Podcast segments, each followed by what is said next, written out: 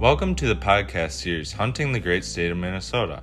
I am Dustin and I will be informing you about the many different types of hunting in the state of Minnesota. Today I will be informing you about archery deer season. First off, I will be going over the licensing needed for archery deer hunting. You need to purchase an archery deer license. An archery deer license is good for either sex unless you are in a buck only hunting area. After you've gotten a deer, you need to have the license, site tag, permit, and registration tag while you are in possession of any part of that deer. Next, I will be going over the hunting season and shooting hours. In the state of Minnesota, you may archery deer hunt between September 19th, 2020 and December 31st, 2020.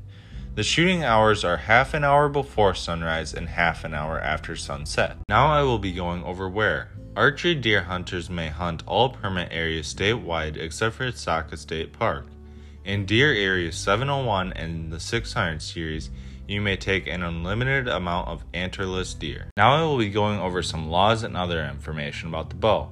Your bow must have a pull of no less than 30 pounds at or before full drawn. The tip of the arrow is called a broadhead. While deer hunting, the broadhead used must have at least two metal cutting edges. The broadheads also must have a barbless design and have a diameter of at least 7 eighths of an inch. While deer hunting, you may also use an expandable broadhead. Expandable broadheads must meet all the same criteria and not have a diameter of 2 inches or more after impact. Another type of bow that you can use is a crossbow. To be able to use a crossbow while archery deer hunting, you must be over the age of 60 or have a special permit. For a hunter to get the special permit, they have to have a temporary or permanent disability. This disability must be verified in writing by a licensed physician or chiropractor. You may also use a crossbow during firearm deer season. While using a crossbow during firearm deer season, you have to have a firearm deer license, not an archery deer license. A crossbow used for deer hunting must be shoulder fired and have a working safety. The bolts or arrows must be at least 10 inches long and deliver at least 42 pounds of energy at 10 feet.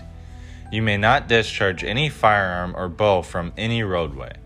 Also, while you are archery deer hunting, you're not allowed to be in possession of any firearm unless authorized under the Minnesota Personal Protection Act. Next, I will go over some required clothing.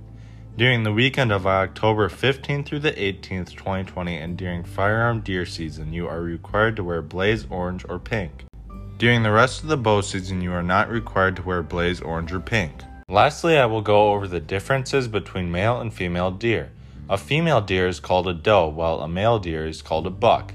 An antlerless deer is a doe or a young buck that does not have antlers over 3 inches long. That's all for today's episode. Thank you for listening, and for any more questions, please visit the Minnesota DNR website.